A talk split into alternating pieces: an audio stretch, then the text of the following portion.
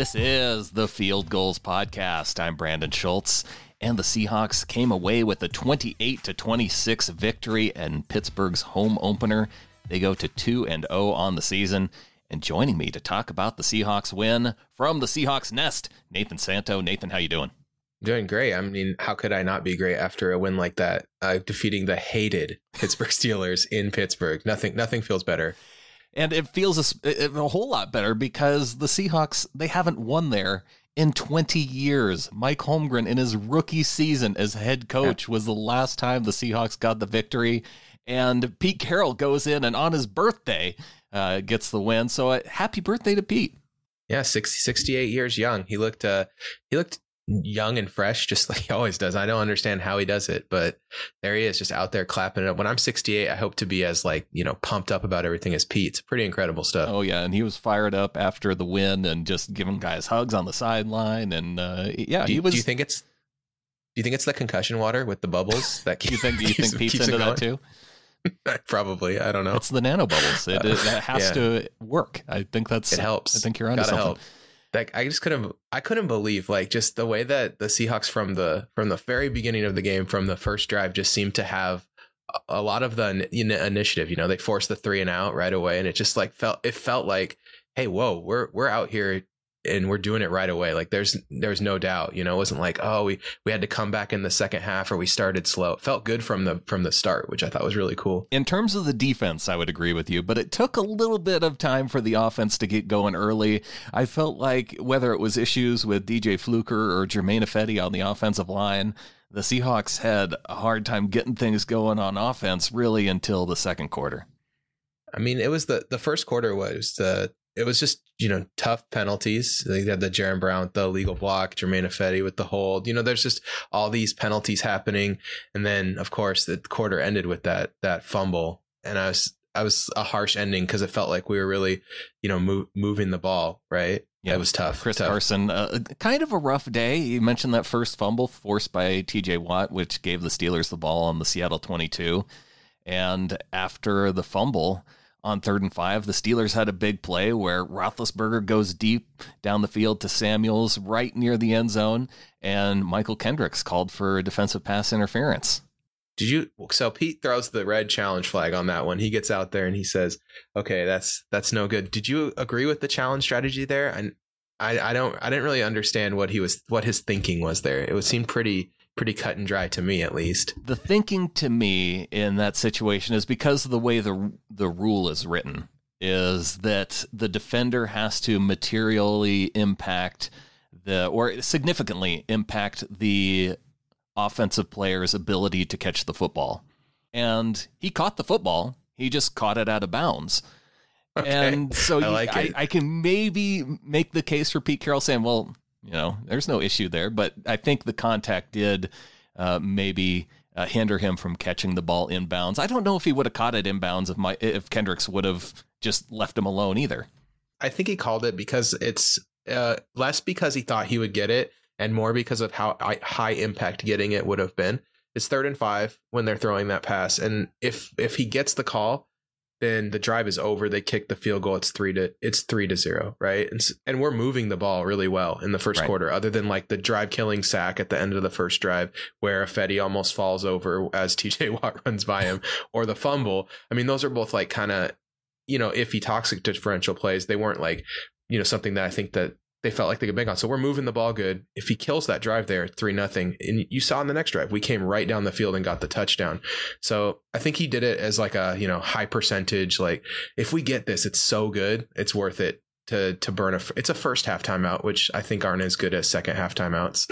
And I think just the strategy of only using your challenges on pass interference penalties mm-hmm. is the best way to go because they are such high impact plays. So I I didn't necessarily have a problem with it, but anytime I'm I'm not going to be surprised if the officials stick with the ruling on the field with those calls every single time. Yeah, it's it's tough to get the referee to admit they're wrong. That's like I feel like that's a big a big ask. You know, they got to say, "Oh yeah, didn't didn't get that one right." Especially so it's, if it's, it's, a judgment call, and they can mm-hmm. look at it and go, "Oh yeah," like the uh, the Trey Flowers pass interference call from last week, where you look at it and you go, you know, that's kind of ticky tack, but at the same time, it's kind of a 50 50 type of call that they can make just based off a of judgment. And they should they have made that call last week on Trey Flowers? Probably not. But when they go back, they see enough that they're not going to overturn it. Yeah, it's like, oh well, he had his arm around his body, kind of like this, you know, reaching around. So then they just they just roll with it. They can use, and everything looks bad in slow motion too. And football's right. such a physical game. I think you can kind of make excuses. I have a question for you. At the end of the second quarter, they go in for the two minute drill, and it's the like basically the only time of the game we see CJ Prosise. Do you think that CJ Prosise is like the Ferrari in the garage that Pete is only willing to take the cover off during like a two minute drill or something like that? He, he kind of seems like, well, I think just based off of his past now, that he hasn't been able to stay healthy. I think they want to limit his snaps. And if you're going to limit CJ Prosise's snaps, and put him in in the most effective times, I think probably that two minute drill right before the end of the half or right at the end of the game probably makes the most sense. If you need to to go down the field quickly, he he probably gives you some of the most big playability among your three running backs.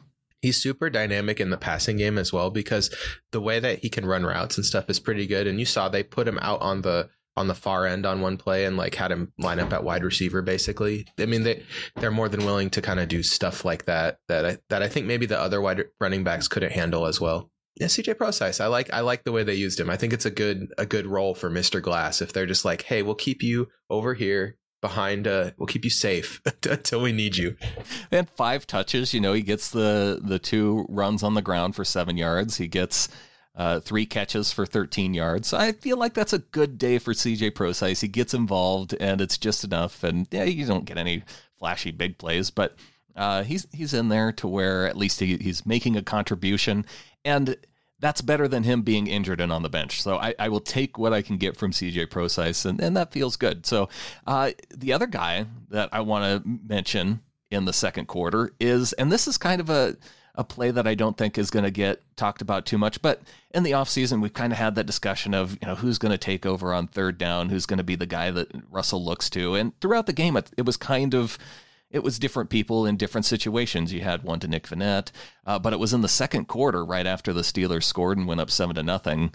The Seahawks got into a third and ten, and it was Malik Turner that Russell oh, Wilson oh, yeah. hit for 15 yards, and that's a guy who I was surprised when I looked at the stat line. I I remembered that particular play, but he finishes with three catches and 54 yards. Yeah, three catches. He had a long, that long 30 yard right. catch. Just a really solid game all around from Malik Turner. And um, really, we needed a, we needed another wide receiver that could play on the outside, right? We have all these guys that, you know, fit best in the slot Jennings or Sua. Uh, Tyler Lockett is really good in the slot, obviously. so, so then we we have all these guys playing in the slot. We need guys that can stand outside other than Jaron Brown and DK Metcalf. And I think we've asked a lot of Malik Turner to be basically when David Moore's hurt, you're the guy, right? You're the second or third option out here to be on the outside, and he's d- done really well with it. Been very excited. They get that third and fifteen, and then they they get to another third and one. We're on the Pittsburgh, where the Seahawks are on the Pittsburgh twenty six.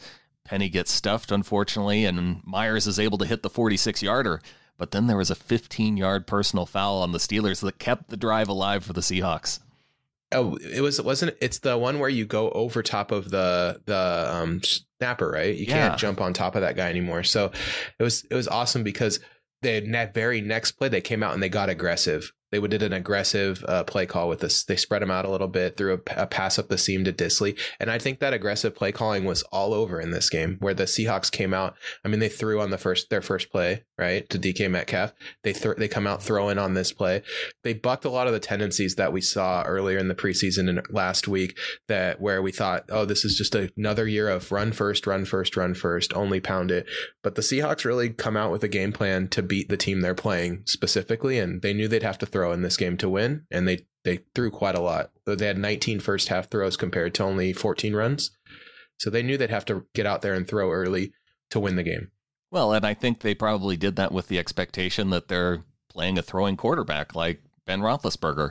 Uh, unfortunately for the Steelers, he goes out with an elbow injury, uh, and after the first half, and doesn't come back into the game. Do you think he's playing hurt though, at the first half though? Because they look like it looked like he did not did not have the ability to throw long. He had the the one long throw I think to Holton where he was wide open. Yeah, he had beat he had beaten uh, was I think Shaq up up to the over the across the field and he threw it and he just missed him just a, a, a clean miss and he was like eight for 15 i think he might have been dinged up you know then after at halftime they decided you know what just shut it down. You're not you can't throw deep anyway. Let's put in a different quarterback who also only throws it 10 yards or less. so so that's I mean cuz Mason Rudolph did not attempt very many d- deep passes once he came in. No, but he was a little bit higher on his percentages by the end of the game going right. 12 and 19 and and you mentioned 8 to 15 for Ben. He was able though to drive him down and, and you know march down the field for a 41-yard field goal to put him up 10-7 right before the half oh, yeah. and then gosh, probably one of the more the more frustrating sequences for Seattle was their two minute drill at the end of the first half. They're able to they get the ball back, two minutes to go. They get down to the Pittsburgh 36, and then they use a, a, a yard on a pass where the clock's rolling. I think that was one of Prosise's catches, uh, a three yard pass to Lockett, and the clock continues to roll. And then they throw it to Metcalf, and he gets called for face mask and offensive pass interference, and they go back to the 49. I don't know about the face mask there, but definitely OPI. He pushed he pushed off pretty solid there, and uh, then looked around like I got I got fouled, which is always one of my one of my favorites when a guy does something but then acts like the other guy did it. So yeah, then they but then they get nine of the yards back right away, right mm-hmm. with the crossing past to Lockett. They run up, they get in the field goal formation. 58 yarders. We know Myers can hit it. He definitely had the length. Yeah. But uh, it's it's really hard to kick long kicks in that field. I think they said on the broadcast that the longest field goal in Heinz or in Heinz Field history was 53 yards. Right. So I mean, just he just barely missed it. Could have been a record holder. It was he was just that yeah, close. You know, I wasn't feet. mad about the fact that he missed it, but it was just more the sequence that they were in position and then you know play after play after play it pushes them back kind of out of range i hate yeah i always hate you always hate that when the when it seems like they're getting into field goal range and then all of a sudden penalties or mistakes kind of push you back out at least it wasn't Ifedi giving up sacks this time See, I guess we can look at the bright side on that one. At least Ifedi didn't screw things up that time. So then, out of out of halftime, we come out. Uh, I think it was like two, uh, three and out, and then Brad gets that interception. Yes.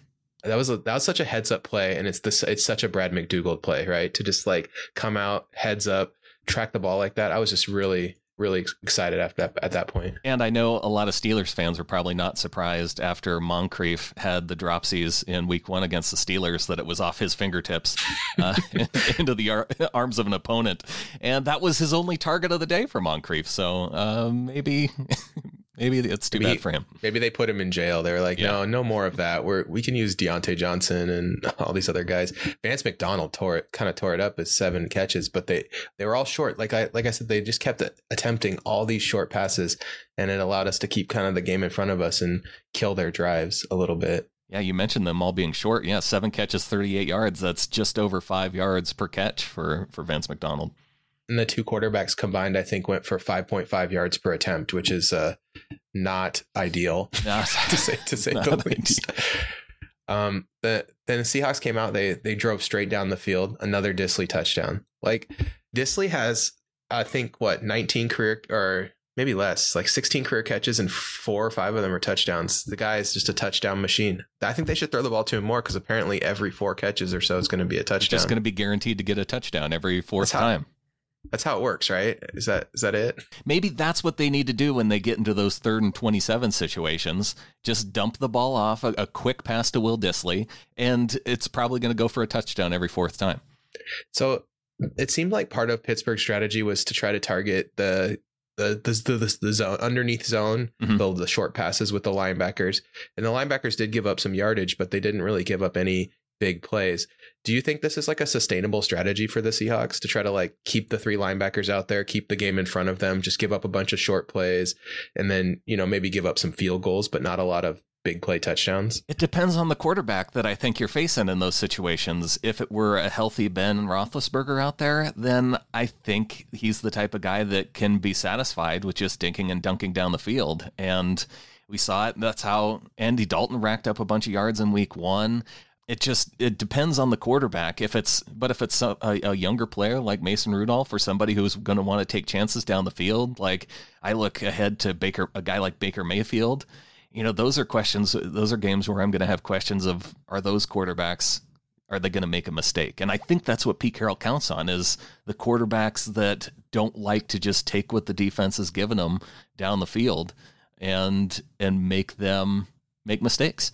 Yeah, and there's a, there's a lot of plays too where our pass rush had a lot of time to get home, where guys guys seemed like they were covered, you know, right off the right off the bat, and then all of a sudden here comes, uh, you know, J- Jadeveon Clowney or uh, Quinton Jefferson like late in the play, or Brandon Jackson had an early sack too, where they they late in the play were able to to to finish or pressure the the quarterback.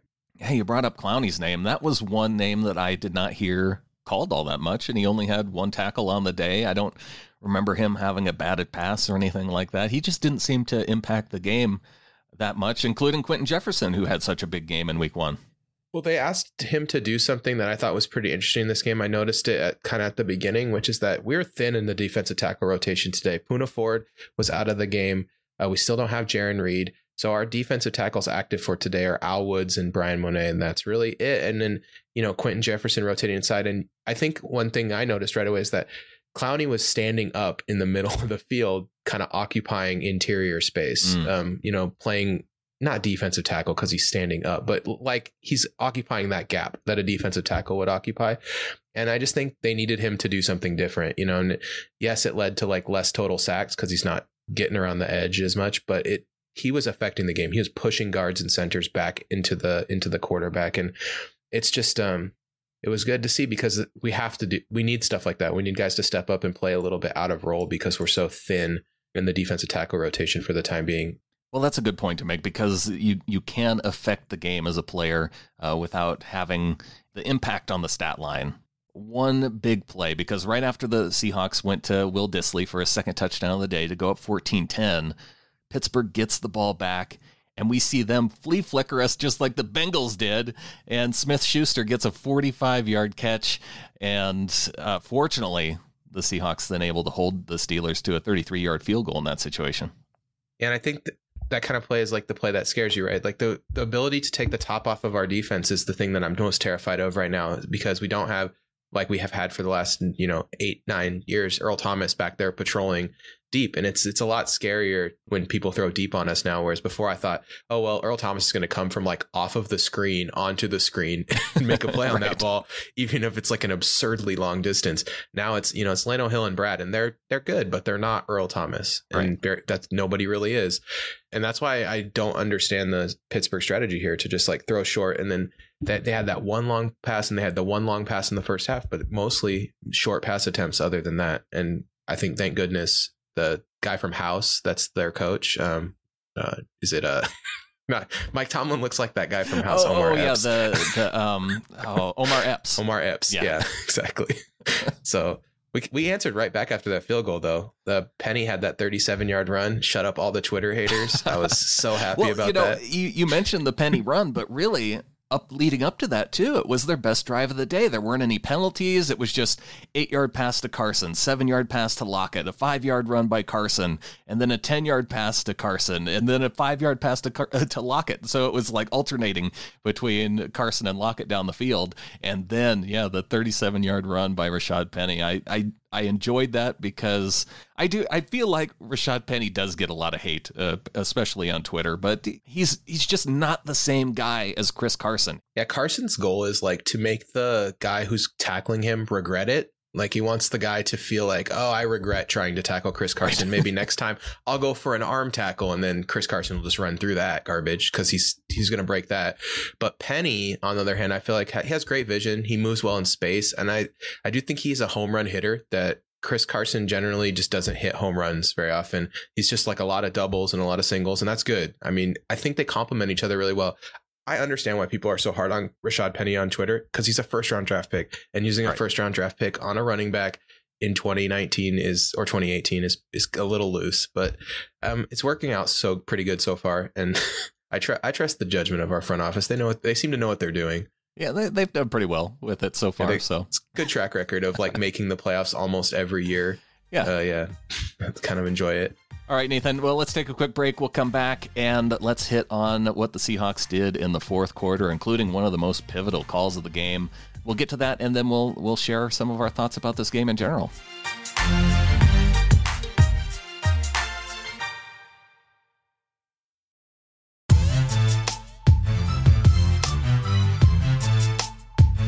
Nathan Santo of the Seahawks Nest joining me to break down the Seahawks 28 to 26 win over the Steelers, 2 0 on the season, sending Pittsburgh to 0 2 for the first time since 2013, and the Seahawks out to 2 0 for the first time since 2013.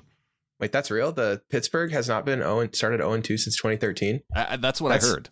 That's pretty good. I like that. I like that. I, I like their suffering because they made me suffer as a youth. You know, when we they stole that Super Bowl from us, them and their their four best friends, the referees.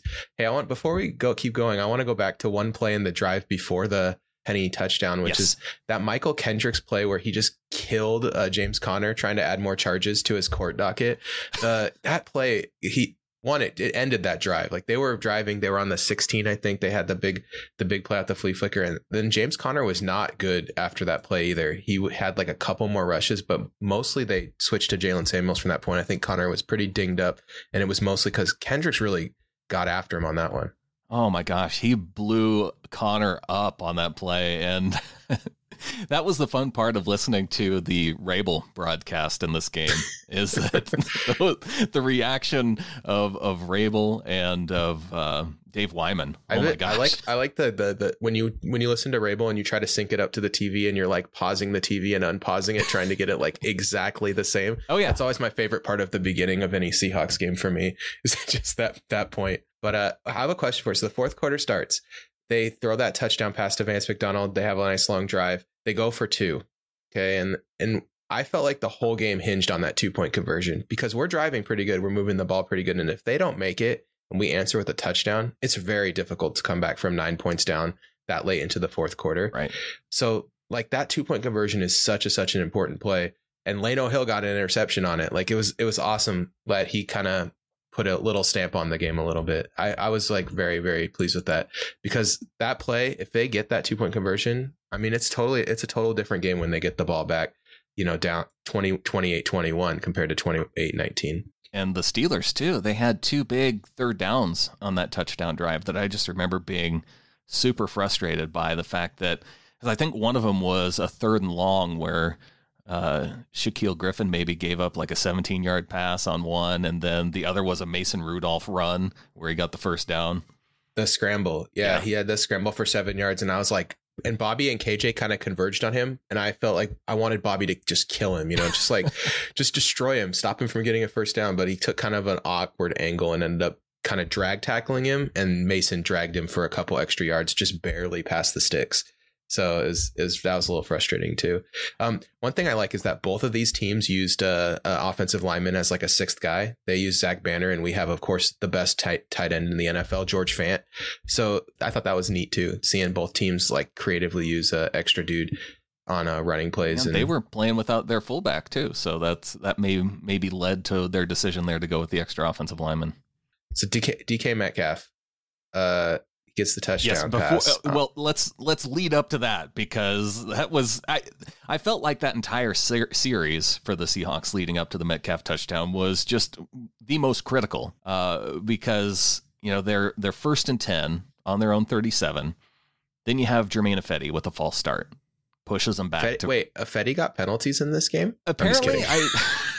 he got so he man, Ifedi had a tough game in this game. Who had the worst game between Ifedi and Fluker though? I felt like Fluker gave up three sacks on his own. At least if Fluker was against I mean, I guess Ifedi was against Watt. I was gonna say Fluker's against Tuitt, who's pretty good. Yeah. But Watt is also really, really Watt's good. really good. So it's tough. That's a that's a tough, tough pick. Um they they both did really bad. Okay, well he well Fluker was the next one with the penalty after they got yeah. backed up five yards. Then it was a holding call on Fluker that puts him back to first and twenty five. And then did you?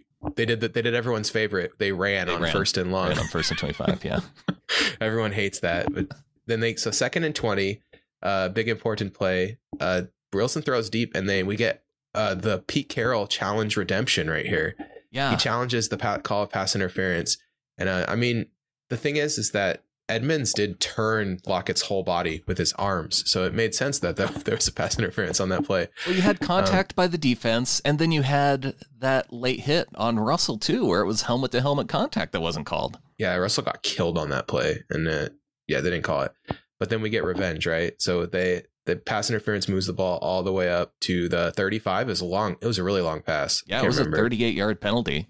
Then we throw to DK. I I'm like the biggest DK Metcalf fan because I, I think that the the like oh DK Metcalf can only run run one route. Oh the DK Metcalf can only that stuff went way too far. And Right. I mean we've seen it in the first two games. He runs way more than one route. He's really good, and Russell Wilson will throw to him in situations when he feels like he needs he needs a bailout. Like he got seven targets in this game, even though he only got three catches, and a couple of those were Russell Wilson just like kind of, hey, I don't, no one's really open. I'm going to throw it up to this guy, and then maybe he can make something happen because he is really, really talented, and I, I don't think, I think that's really un, been underrated, uh, just the raw talent level of DK Metcalf, and it, he's not the best he he could be right now. He's going to keep getting better too, which is really exciting. Yeah, he's a rookie coming out of college, and that's what I keep saying. Like, if even if well, he's on a crazy pace right now. I think I saw somebody say that he's on pace for 1,200 yards and eight touchdowns or something like that. But Yeah, Um, he, he yeah, 1,200 yards is right. He has 150 yards through two games. Um, if he breaks a thousand yards this year, that would be the best rookie season in Seahawks history for a wide receiver. It's like lar- that's like Largent level of of being great as a rookie, you know. So I I don't I need, I can look it up right now, but it's pretty pretty insane what he's doing just as a as a rook. Largent had 705 yards, and I think that's the current Seahawks rookie record. I thought maybe Galloway would be the guy who would have the Seahawks rookie record. I don't I don't like to talk about Joey Galloway because I'm still a little stub a little bitter that it seems like he just never wanted to be here. I don't know. That rubs me the wrong way. I want guys that that love to be a Seahawk. Yeah. Oh yeah, Galloway had a thousand thirty nine. So that's the number to beat. Please wash that one away. Galloway did it. He had 67 receptions on 133 targets. That's in, that's an insane amount of targets. Oh, he was a stud receiver, and it's it's just too bad that it didn't work out with him and Holmgren because it really it was that year that Holmgren came in that I think he felt like he was promised something from the previous regime that that, that didn't that he just didn't get from Holmgren. So All right, we're getting we're getting off track. There was Yes. uh because there was a and then so the, the Steelers get the ball back, they punt, they punt us down to like the ten. I don't remember what exactly it is, the the ten ish, and then Russell Wilson hands it to Chris Carson. What happened on this play? I don't, I just don't understand what what happened here. Like it just looked like he like closed his arms or too early. I don't really understand what was going on there. And then also he was getting hit as he was getting Yes. the ball too. there were a couple different things. There was a dude who I I assume that he must have come unblocked because from he was from a from Ifedi side or Fluker side, right? Right, right. And he was already diving at Carson's feet as Carson was getting the handoff, but the handoff was high. The handoff was in Carson's chest. And, Oh, yeah, okay. And so that's why I I think there's a little bit of fault on everybody. There's a fault on the offensive line. There's fault on Carson for for not being able to secure it. And actually, looking at the stat line, the fumble was given to Russell Wilson, which I, I think he plays a role in that too. With it, you know, him not putting the ball where a running back normally takes it. That's one thing I always like about looking at the stat sheet because sometimes they'll credit sacks to Russell too. You know, because those there's those sacks where he drops back 80 feet and there's that no tackle can can block in that situation. There's Right. too it's too it's too difficult. So it makes sense that he gets credit with that. And yeah, I think I think it's fair to give Russell the fumble on this one. And, And- then And that was an interesting play too because Devin Bush, he gets the football, he almost gets to the end zone, but the official ruled that he stepped out of bounds. But he may have even fumbled the ball into the end zone. It's just that it wasn't really conclusive of where he lost the ball versus where his foot was when they ruled him out of bounds. So it uh, the the play ends up standing, but that that could have been an interesting play for Steelers fans if if they rule that the Seahawks get the ball back in that situation after he he fumbles it. Yeah, it was very strange that whole sequence, and just like the Reds had so many things to think about. Like, did he was his foot out? Was his was he did he break the plane? That was originally what they were reviewing was Hmm. if he broke the plane, but then he had fumbled. It really uh, odd play, but then they scored a Vance McDonald again, and he he just seemed open whenever they were in the red zone. I Yeah. don't know what was going on there. And so Um, it was 15 seconds after the DK Metcalf touchdown that the Steelers are now back into the game 28 26. Was it 50? I thought there was a whole there was a whole drive in between the Oh, that's right. Okay, okay, okay. So after they held the ball, uh, Right, we had got after they held the after we the- Steelers, yeah, because we got okay. The Seahawks got the ball back with just under six minutes left, and they're up by nine and you points. think in your head like yeah, there's no way. There, there's no way the Steelers can can score twice in six minutes. Yeah, and then then of course that fumble, that freak fumble, man, instantly raised my stress levels because I was thinking the game was over. Yeah, we're just gonna we're just gonna run a couple times, run three times, and uh, you know Dickson will come out and they'll have to drive ninety yards and whatever. It doesn't even matter anymore. But then yeah, the fumble put it put them right back in play. The Seahawks had to come out and they had a final drive. There's 5:34 left. They have to kill. They have to kill all the rest of the clock. Like that's their goal. Or, or the defense has to make a play if they give it back. But if they give it back, it, yeah. it almost came down to that. You know, the there's the and that was an incredible drive too. You have the second and nine. Russell Wilson takes it up the middle, gets the first down, but he goes down funky, twists his knee, gets caught in the turf, and you saw the big chunks of turf on the Oh ground my too. gosh. And then my favorite thing about that was Britt on the next play. There's a big chunk of turf on the ground. He just grabs it and throws it like 30 feet to the side. it's like, wow, it's pretty awesome. But that third and 16 play, Russell scrambles for 15, and then it's fourth and one. You're Coach Carroll right there. Did you would you have gone for the kill or would you have kicked the field goal? Yeah, there's three options that I feel like you really have in that situation. They're on the Pittsburgh 33, up by two points. So you can either attempt the 50 yard field goal, but if you miss that 50 yarder, then the Steelers only have to go about 25 yards to be in position to win with a field goal because they're only down by two points. Uh, the Steelers still had a timeout in that situation. So you or you could go ahead and punt it and then you could be down inside the 20 yard line potentially, but if it's if you if it goes into the end zone, then you're that's only going to be like a 13 yard difference in in terms of field Mhm. position for the Steelers. So to me it was a no-brainer that you go for it on 4th and 1 and try and get that first down to close out the game because you don't want to give them any more field position and and really they would have to score a field goal anyway. I I just didn't feel comfortable with a 50 yarder at, at that point in the game. I think it's absolutely the correct choice to go for on fourth and one here because if you make it, the game's over. It's one of those new wave things that more teams are picking up on is that if you stay aggressive in situations like this and you can convert, then you can you just put the other team away. There's nothing they can do anymore. And in this case, it literally put the game away because they don't have enough timeouts to stop the clock. So I think it's I think it's 100 percent the correct decision, and I'm really glad they went for it because sometimes Pete's make Pete makes those old school decisions that I I drive me crazy. So I was really happy to see him make kind of like one of the go for it on fourth down new wave decisions. And yeah, I mean that was it. The game was over. Seahawks Game win, and. I I was uh I was on on my way to the Mariners game to watch them win with a walk. So They won off Is a walk. yeah, it was a walk off walk. it's, the, it's the stupidest way to end a baseball game. I, I think I remember losing games like that in Little League. Yeah, exactly. Um, so yeah, uh, great weekend for Seattle sports overall. Seahawks win, Huskies win, Cougars win, Mar- uh, Mariners win. Um, yeah, just oh, Sounders won. I mean, we we did it. This is, we, we hit for the cycle. yeah, we we won them all this weekend. Well, Russell Wilson, a great day for him. 29 to 35 for 300 yards, uh, three touchdown passes, no interceptions. And I think that was good enough for a perfect quarterback rating. If it's not, I don't know what is. It's uh 131. I don't know what that. I don't know what perfect is. Isn't it one thirty two? I think it's 132.8? like 158 or something like that. Oh yeah, okay. And then he, but he had the 8.6 yards per attempt, really great. Penny with the 6.2. Just overall, the team rushed 4.6 yards per rush, which is really nice. And we held we held their their pass game, like I said, to 5.5 yards per attempt. They actually ran decently, but it was all that that one Benny Snell run, that 23 yarder. Like if you take that run Oh, out, right. their their rushing attack was really bad. And I just think that just speaks to this defense is playing at a higher level than I think any of us could have expected, especially considering they're missing maybe their second best their second best pass rusher and third best pass rusher in Jarran Reed and Ziggy Ansah. Those guys are both really, really good football players and adding them to the team in the middle of the season is going to make us even more aggressive and good. The only thing that's worrying is it looks like this division might be uh might be a tough one. San Francisco and Los Angeles also are 2 and oh. 0. So, did it disappoint you at all when you looked up at the scoreboard and saw that the 49ers were just dominating the Bengals it, it, in the Bengals home opener? No, because I still think the 49ers suck.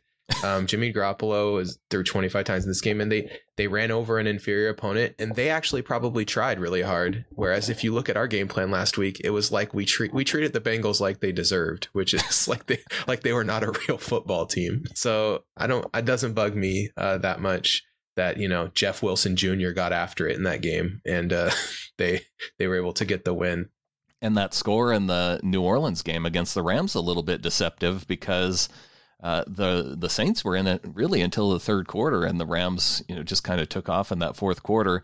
Uh, a big part of that, though, Teddy Bridgewater in as backup. Well, I don't know if you saw too that uh, Cameron Jordan in that game, they uh, there was an early whistle. So Cameron Jordan, they they threw for a they threw like out in the flat, and then he got the ball and ran it back 80 yards, but the referee whistled because he thought it was an incomplete pass. It was not. It was a fumble. And then he scored a touchdown. So it cost the Saints a defensive touchdown. And they didn't end up scoring a touchdown on that drive, obviously, because they only kicked three three field goals in the game. So it's like a huge play. So what what I want to know is what did the Saints do to Roger Goodell that he has to give them so so many of these weird things keep happening to the Saints, the pass interference and now this. Um, and it hurts us directly because if the Rams lose this game, I think it puts us in a really good position to start push putting the division in jeopardy. Now we get to play the probably very angry New Orleans Saints next week. I'll be curious to see if Drew Brees is back up in the lineup with his thumb injury come next week, or if we're going to be seeing Teddy Bridgewater. Yeah, Teddy Roosevelt, man, he he was uh, not as good as Drew Brees in this game, but that's not super surprising to to me. Yeah, and then the Ravens, uh, it turns out they can't score 60 points every week. They only win 23-17 over the Cardinals yeah, it's well, you know, it's it's tough. We can't play my we all can't play the Dolphins every week. You know, it's just a it's not a gift. It's the gift that doesn't keep giving for them. But Lamar Jackson's still pretty good. So maybe maybe uh maybe he shouldn't have been asked to play slot wide receiver by that guy for, Indianapolis or whatever. Yeah, yeah, he's um, that's going to get brought up, I think, over and Ky- over again. Does Kyler Murray scare you at all? Like it, just from like a philosophical perspective, like he looked pretty good in this game. He had 8.7 yards per attempt. Does this air raid offense I mean, obviously we can't play three linebackers against it, right? Right?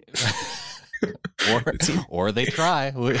it seems like a really bad idea to play three linebackers all the time against a team that spreads it out like this. I wasn't sure about that whole strategy against the Steelers because we saw multiple times where it was KJ Wright on Smith Schuster. And, you know, yeah. Ben obviously going to take advantage of that mismatch. I mean, they but, it seemed like they were looking for whoever the linebacker was covering and just throwing it to that guy at, at first, at least. Yeah, it was. And uh, but then Jamar Taylor did get some uh, did get in there a little bit later. So, are you uh, where do you fall on the uh, the slot cornerback battle? Does Jamar Taylor, uh, Ugo Amadi, uh, Parry Nickerson is on our practice squad now? Uh, do you do you have a favorite there, or do you just kind of want just someone, whoever they whoever actually plays good, right? I, I do have a favorite right now, but unfortunately he plays uh, for the Miami Dolphins in Minkah Fitzpatrick. That's I think that's who I'd like to see take over that spot. I mean, that is he is like um like an advanced version of what we want Ugo Amadi to be eventually. I think he's just right. already the already the finished product. Can play in the slot, can play free safety on first down when you don't maybe don't need a slot corner, and then uh, can come in and cover in the slot. He's so good if the asking price is really a second rounder, it's silly not to get in there and try to get him, uh, right. especially with how many middle round picks we have right now. Yeah, I'd be okay really with know. it. No, and, really know you know what do we games. really use our first round pick for anyway? Is to other than to turn into more second round picks.